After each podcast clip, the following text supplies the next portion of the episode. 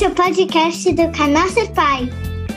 Olá, tudo bom? Eu sou o Pedro, criador do canal Ser Pai, e como vocês ouviram a Ana falando, esse aqui é o podcast do canal Ser Pai, um local onde eu vou conversar com homens de diversos perfis sobre paternidade e tudo o que envolve o mundo paterno.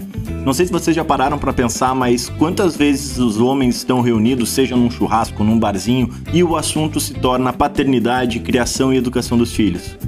Eu conversava com a barriga dela, falava com a Pina, mas no meu íntimo, ainda que eu sentisse a Pina se movimentando na barriga da Vanessa, no meu íntimo era uma barriga grande, não era uma, uma criança tem que ser do lado, tem que ser do lado, é, tem que ser aquela, aquela marcação de zagueiro que não deixa o atacante sair do lado, entendeu? Você tem que ficar do lado para poder criar aquela conexão. E eu acho que com o tempo, tanto que você vai encher o saco do seu, do seu filho, que ele fala assim, pô, tá bom, esse cara aí, vou ter que. vou ter que aguentar esse cara, não tem jeito.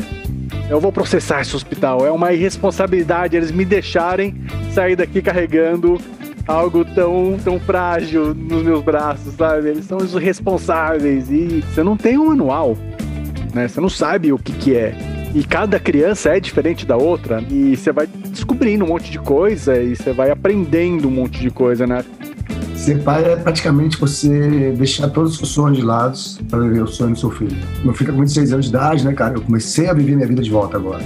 É, quando eu percebi que ele está tomando conta dos negócios, ele virou um homem de verdade, com decisões que, que mesmo ainda buscando as minhas opiniões e as decisões dele, ser pai de verdade é você viver até o momento que ele está pronto para a vida, não tem como ser diferente que isso. Esse é o podcast do canal Ser Pai. Fiquem atentos que logo logo o primeiro episódio está no ar.